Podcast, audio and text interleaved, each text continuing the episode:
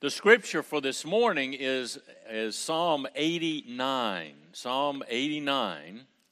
I'd like for you to turn there, and I'll introduce it just a little bit in terms of the way it is set up.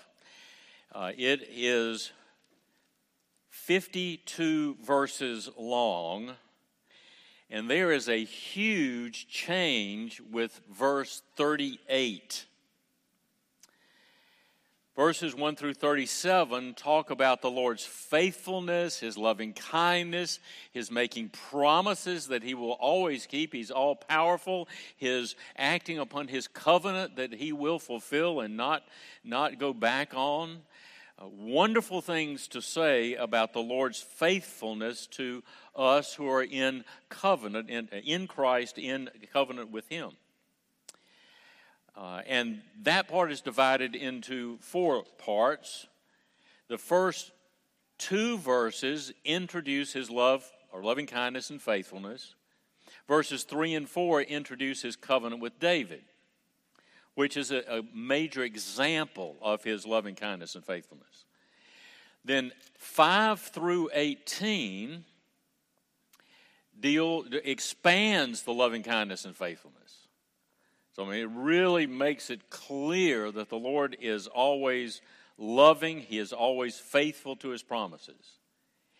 And then 19 through 37 focuses in on His particular promises to David and to his descendants, those who would sit on His throne after Him forever. So you have the two introductions general introduction, the specific introduction verses 3 and 4. Then you have a large section about the character of God and dealing with Him, His dealing with us. And then a section about David. And then there is but in verse 38. And from 38 through 45, it says, You have not followed through on your promises. You have spurned this covenant. So there's a huge change in the psalm.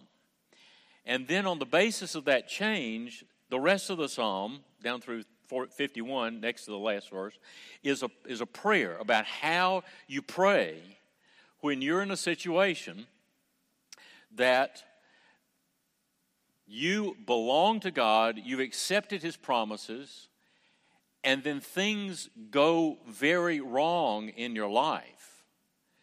And so you say, God, I worship you, I praise you, but look at what's going on in my life. And then how do you pray about that? That's what this psalm is about. Now, the last verse I think applies to this psalm, but it also it's the end of the third book of the five books of the of the Psalter of the Psalms, and so it all five sections of the psalm, five books of the Psalms, they all end up with a doxology. And so it ends up with, Blessed be the Lord forever. Amen and amen. So G. Campbell Morgan says that this psalm is to help the faithful man, the faithful believer in Christ, to be able to face the calamities that God brings into his life. And that's not a direct quote, but that's generally what, what G. Campbell Morgan said, um, a, a very thoughtful writer on Scripture. I'm planning to read the whole thing. So I'll ask you to stand, but consider the fact that I'm asking you to stand for 52 verses and make your decisions accordingly. So if, if you think it's a good idea, uh, stand and I'll read uh, the, the scripture for today, Psalm 89. It's, it's listed at the top as a, a maskil of Ethan uh, from the Ezra family, possibly de- descended from Ezra himself, the Ezraite, Ethan the Ezraite. Hear God's word, beginning in verse 1 there. Uh, hear God's word. This is his holy, inspired, infallible, inerrant word. I will sing of the loving kindness of the Lord forever. To all generations, I will make known your faithfulness with my mouth. For I have said, loving kindness will be built up forever. in the heavens, you will establish your faithfulness. I have made a covenant with my chosen. I have chosen, I have sworn to David, my servant. I will establish your seed forever and build up your throne to all generations. Selah. The heavens will praise your wonders, O Lord, your faithfulness also in the assembly of the holy ones. For who in the skies is comparable to the Lord? Who among the sons of the mighty is like the Lord? A, a, God greatly feared in the council of the holy ones, and awesome above all those who are around him. O Lord God of hosts, who is like you? O mighty Lord, your faithfulness surrounds you. You rule the swelling of the sea. When its waves rise, you still them. You yourself crushed Rahab like one who is slain. You scattered your enemies with your mighty arm. The heavens are yours. The earth also is yours. The world and all it contains you have founded them. The north and the south, you have created them. Tabor and Hermon shout for joy at your name. You have a strong arm. Your hand is mighty. Your right hand is exalted. Righteousness and justice are the foundation of your throne. Loving kindness and truth go before you. How blessed are the people who know the joyful sound. O oh Lord, they walk in the light of your countenance. In your name they rejoice all the day, and by your righteousness they are exalted. For you are the glory of their strength, and by your favor our horn is exalted. For our shield belongs to the Lord, and our King to the Holy One of Israel. Once you spoke in vision to your godly ones and said, I have given help to one who is mighty. I have exalted one chosen from the people. I have found David, my servant. With my holy oil I have anointed him with whom my hand will be established. My arm will also strengthen him. The enemy will not deceive him, nor will the son of wickedness afflict him. But I shall crush his adversaries before him and strike down those who hate him. My faithfulness and my loving kindness will be with him, and in my name his horn will be exalted. I shall also set his hand on the sea and his right hand on the rivers. He will cry to me, You are my Father, my God, and the rock of my salvation. I also shall make him my firstborn, the highest of the kings of the earth. My loving kindness will keep him forever, and my covenant shall be confirmed to him. So I will establish his descendants forever, and his throne as the days of heaven. If his sons forsake my law and do not walk in my judgments, if they violate my statutes and do not keep my commandments, then I will punish their transgression with the rod and their iniquity with stripes. But I will not break off my loving kindness from him, nor deal falsely in my faithfulness. My covenant I will not violate, nor will I alter the utterance of my lips. Once I have sworn by my holiness, I will not lie to David. His descendants shall endure forever and his throne as the sun before me. It shall be established forever like the moon, and the witness in the sky is faithful. Selah. But you have cast off and rejected. You have been full of wrath against your anointed. You have spurned the covenant of your servant. You have profaned his cross, his crown in the dust. You have broken down all his walls. You have brought his strongholds to ruin. All who pass along the way plunder him. He has become a reproach to his neighbors. You have exalted the right hand of his adversaries. You have made all his enemies rejoice. You also turned back the edge of his sword and have not made him stand in battle. You have made his splendor to cease and cast his throne to the ground. You have shortened the days of his youth and have covered him with shame. Selah. How long, O Lord, will you hide yourself forever? Will your wrath burn like fire? Remember what my span of life is. For what vanity you have created all the sons of men. What man can live and not see death? Can he deliver his soul from the power of Sheol? Selah. Where are your former loving kindnesses, O Lord, which you swore to David in your faithfulness? Remember, O Lord, the reproach of your servants how I bear in my bosom the reproach of all the many peoples with which your enemies have reproached, O Lord, with which they have reproached the footsteps of your anointed. Blessed be the Lord forever. Amen and amen. Please be seated.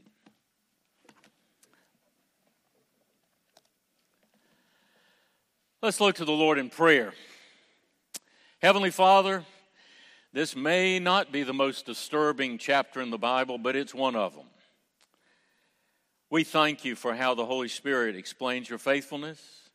We thank you for how you have let us know by the power of your Spirit that you know when we struggle. We know how we struggle. When we hold on to your faithfulness and when we go through terrible trials in our own lives, some physical, many spiritual we desire to pray to you. Help us understand our situation enough to be able to use this psalm to become prayer warriors, especially in times when we are distraught over what's going on in our lives as believers in Jesus. In Christ's name we pray. Amen. How are we going to remember Psalm 89? Um, so you have 10 fingers and, and you, could, you could count them down. It is uh, as though you, you go through your life and, and you're, you're praying that difficulties will be removed, that the Lord will answer your prayers. You've been praying for some prayers praying in some ways for certain prayers for years and years, possibly, or maybe days and days, or months and months.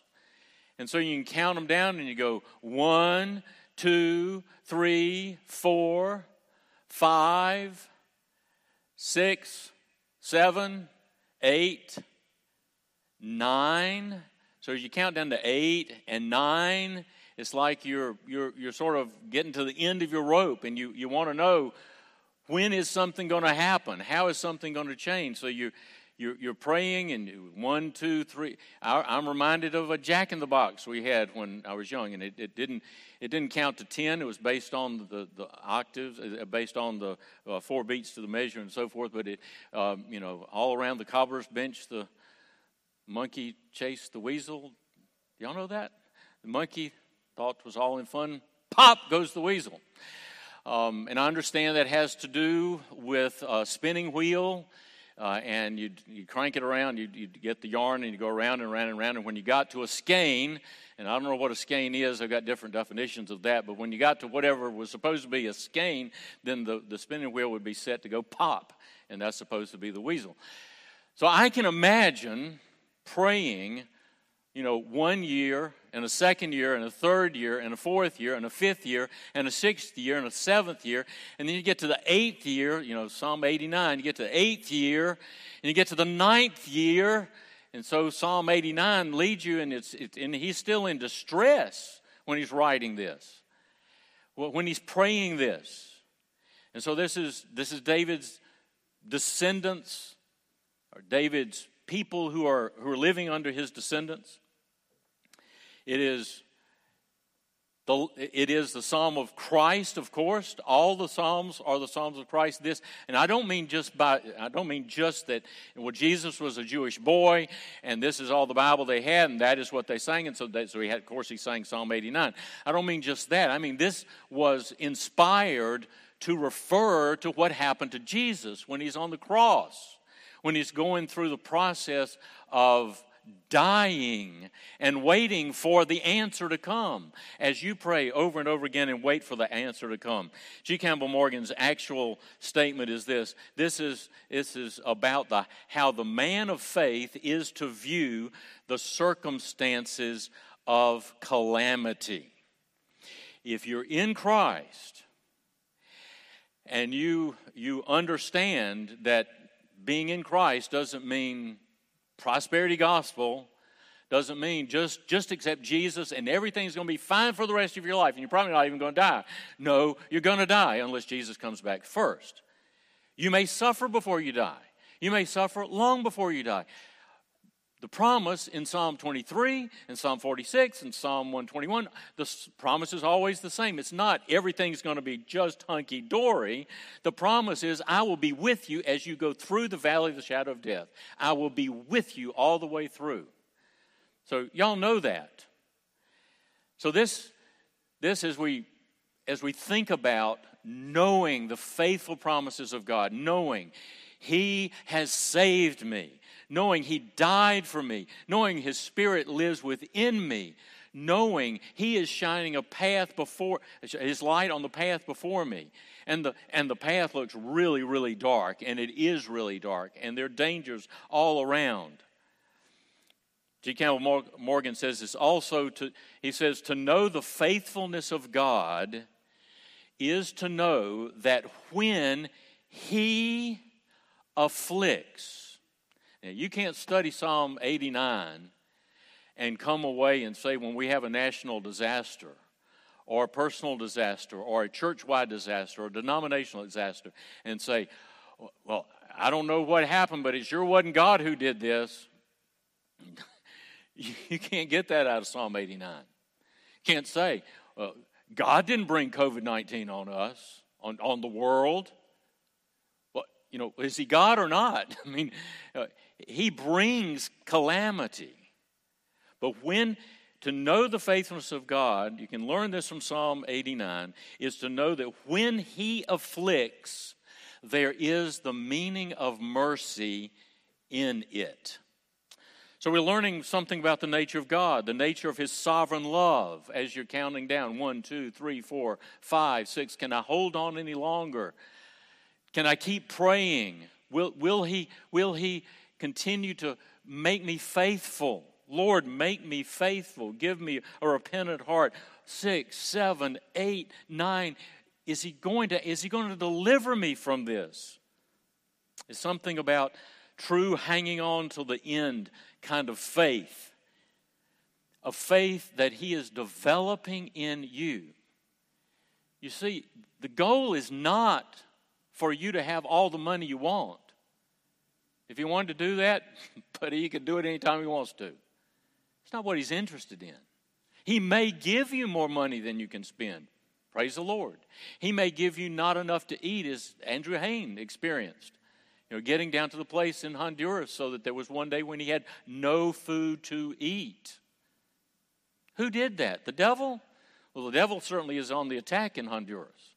No question about that. It's a spiritual battle.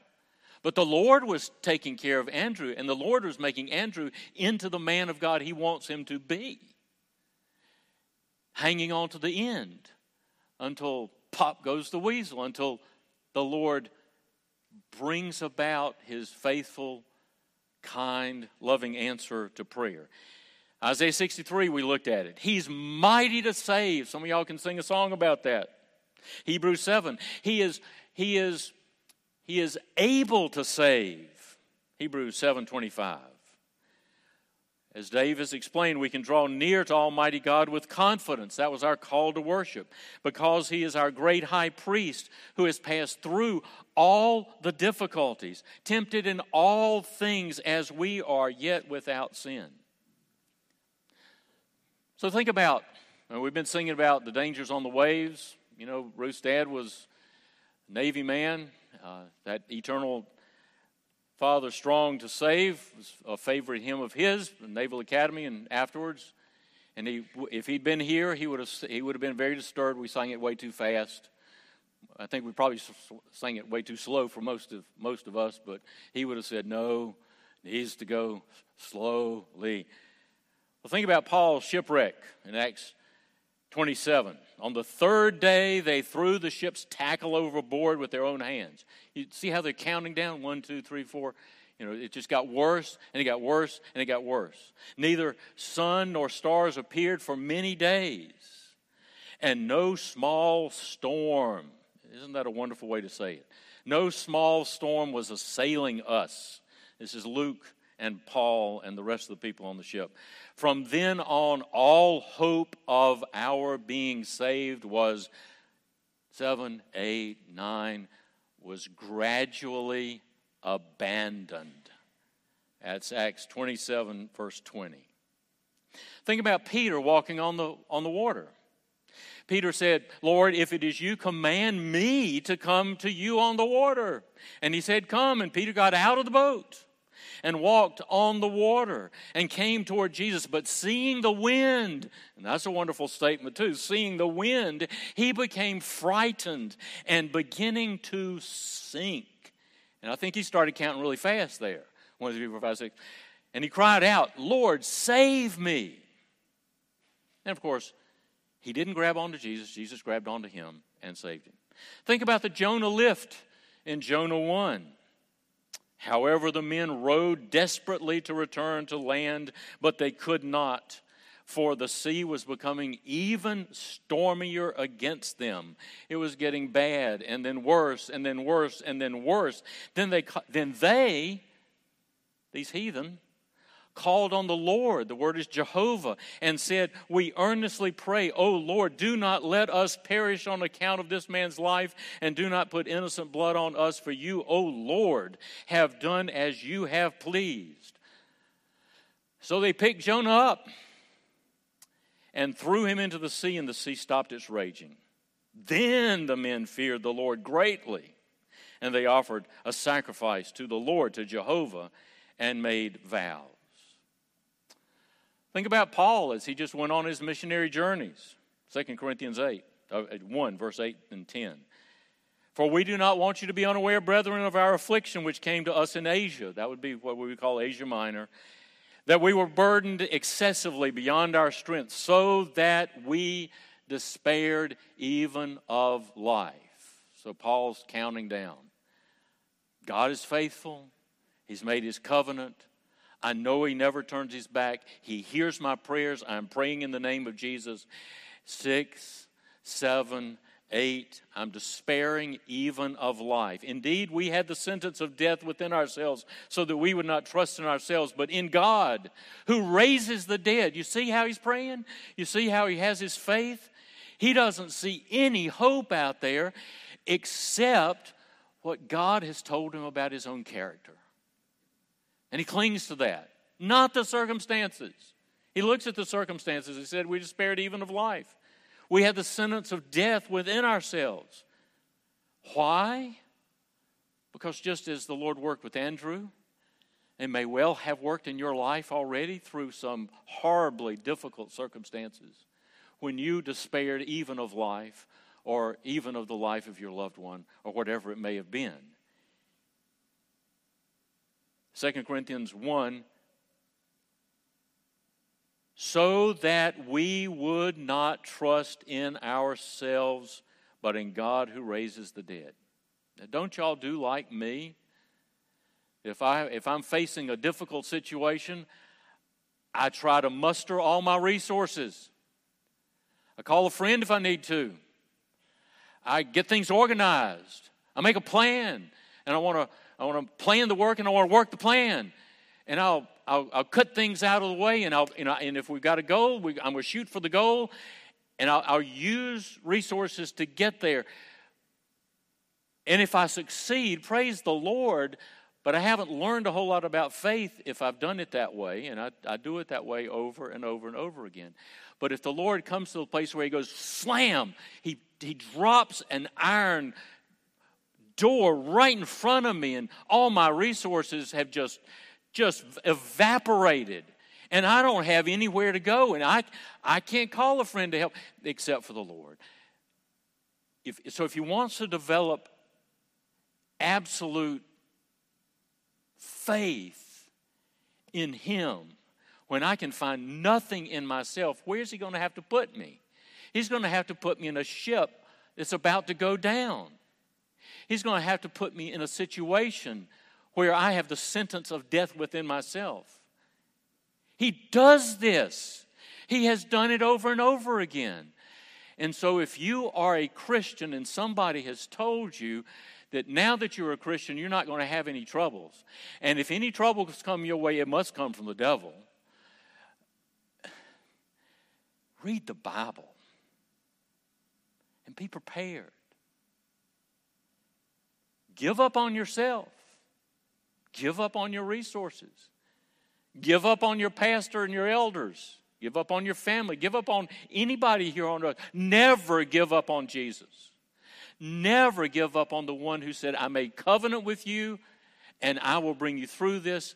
And in my calamity that I'm sending toward you is mercy. And there is the answer coming. It always comes. The Bible's like that. Who wins at the end? It's terrible all the way through. You know Jesus ends with winning.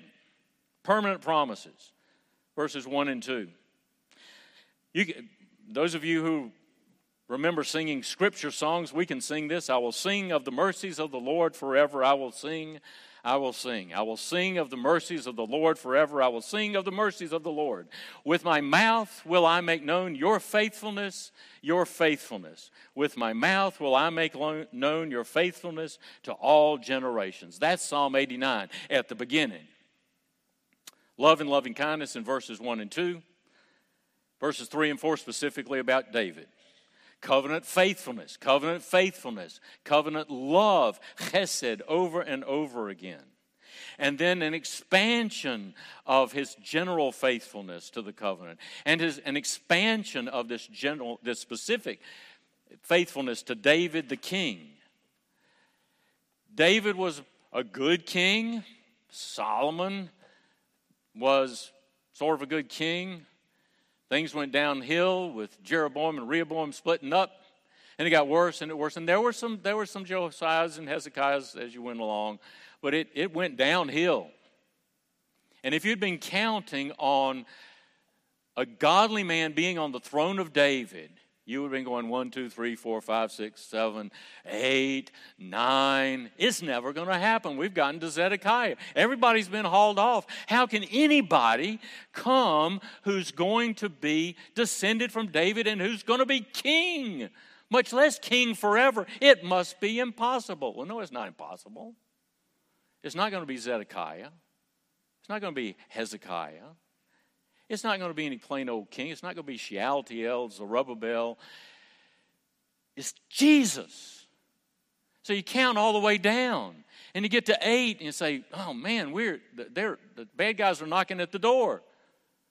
Now they're, they're putting out the eyes of our kings. They're killing, killing his, his children in front of him and then putting out his eyes. That's the way they're treating Davidic kings around here so that his last vision is the death of his sons. Isn't this horrible? They're going to haul him off, and then they come back and it's all weak, and the Romans are in charge.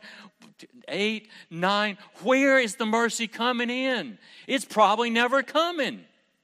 And I would have been, think, I would have been tempted to think that way.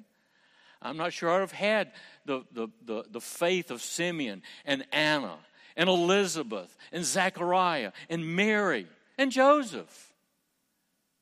But that's what we're called on to do. There was a king. Psalm 89 is right. He is king forever. And he was treated just the same way on the cross. You hear God's covenant promises, you experience the fulfillment of God's covenant promises, but don't you know God is at work in your sanctification. He's interested in directing your story to make you into the person He wants you to be. He has no goal of making you happy or happy go lucky in a worldly sense. The prosperity gospel is the work of the devil. Becoming Christ like, growing in holiness and faith and repentance, that's the work of God. That's blossoming, giving glory to Him. And the Lord specializes in surprises. We've seen that in the Psalms.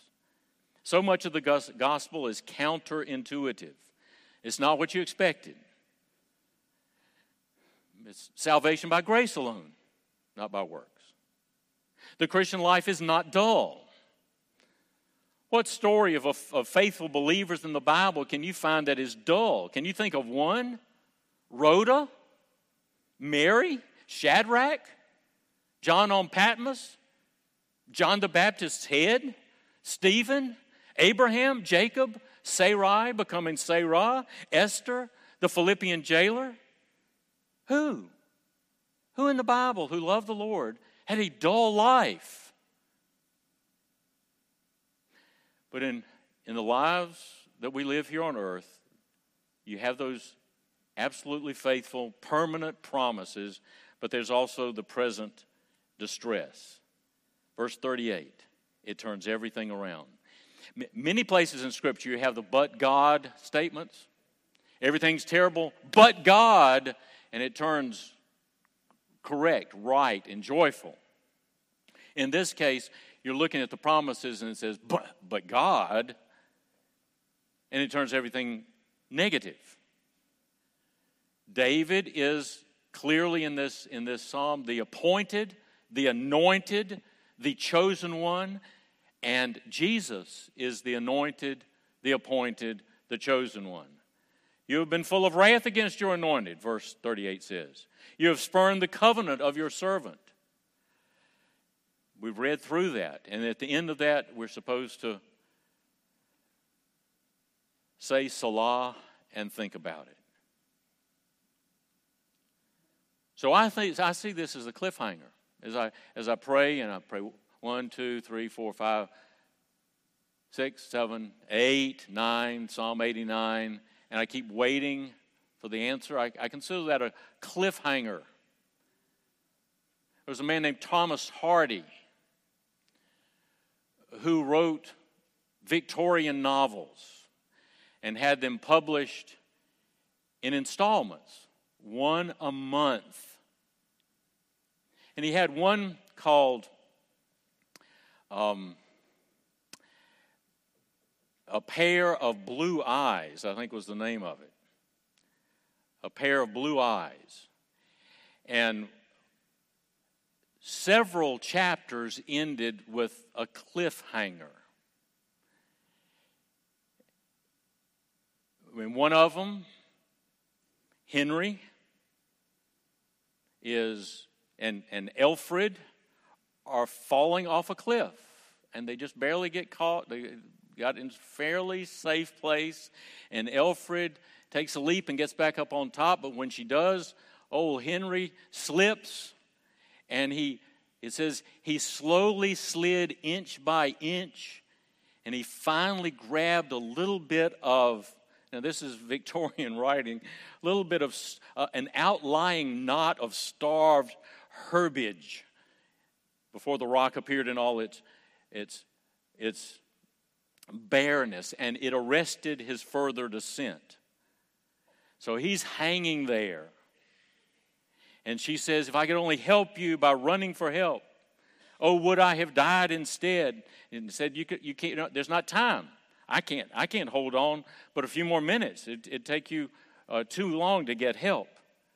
And then, then she ran away. And, it, and the chapter ends Knight, his, his name is Knight, Henry Knight. Knight felt himself in the presence of a personalized loneliness. And then you have to wait for a magazine called Tinsley's Magazine in 1873 to get it the next month to find out what happens to Henry. And he did that sort of chapter after chapter. Therefore, we call these things cliffhangers.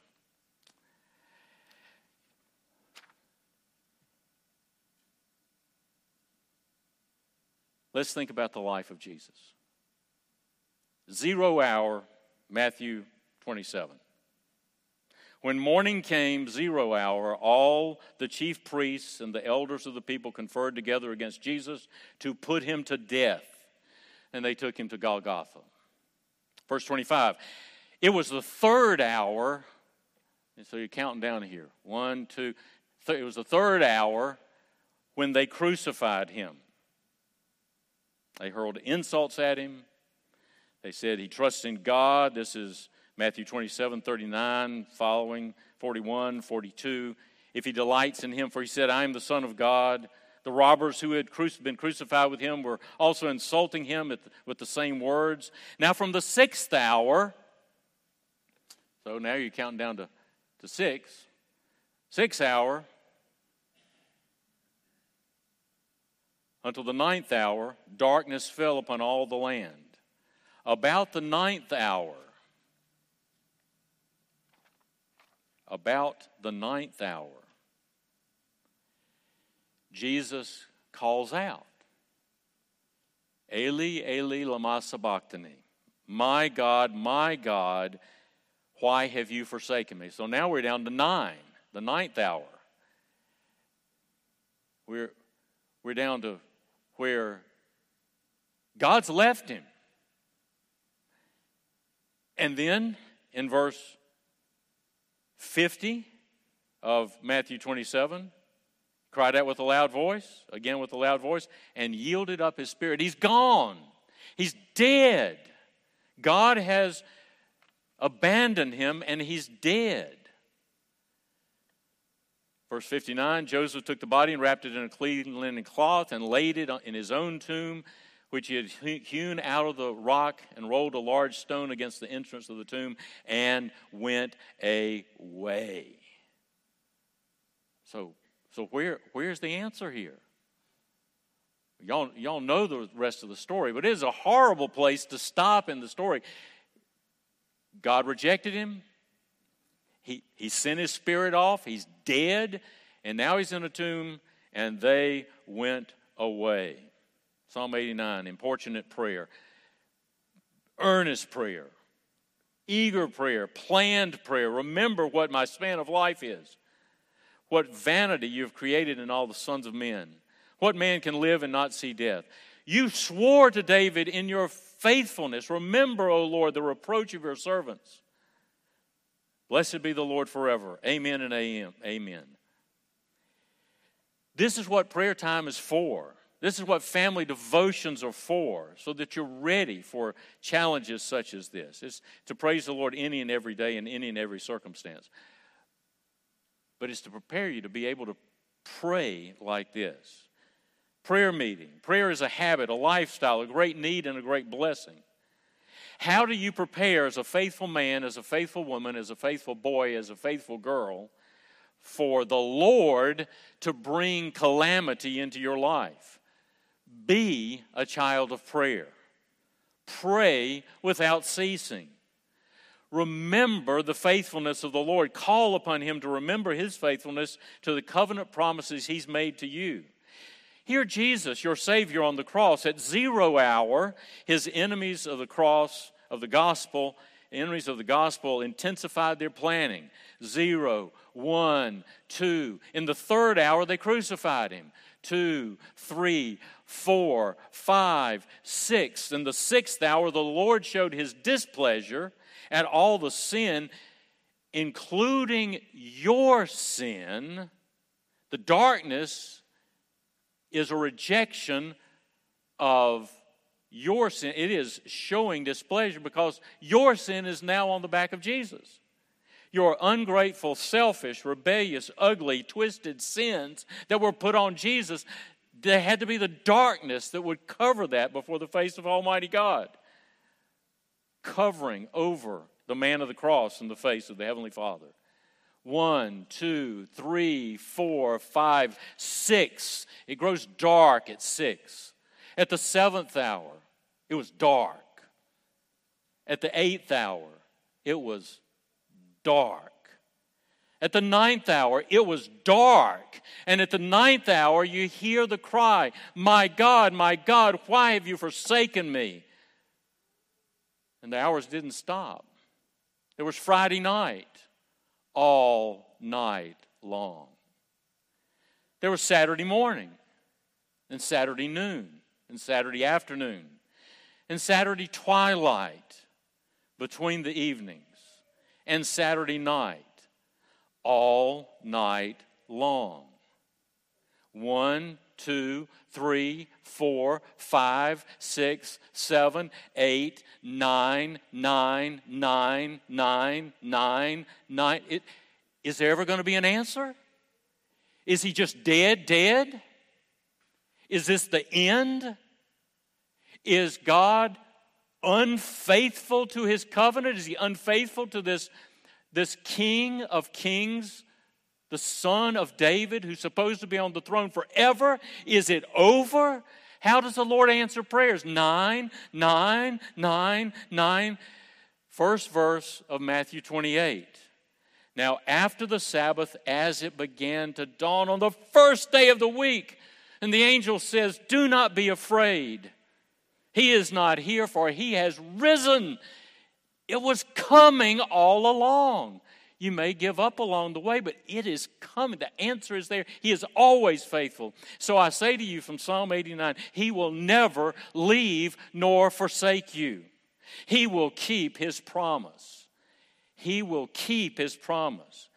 So keep on keeping on. Hold on to your faith. He brings calamity, and He brings you as a prized possession, getting rid of that dross all over you. Brings you as a prized possession through that calamity. This is how the man of faith is to view the circumstances of calamity. To know the faithfulness of God is to know that when He brings, brings affliction, there is meaning of mercy in it. It may be Friday in your life, but Sunday's coming.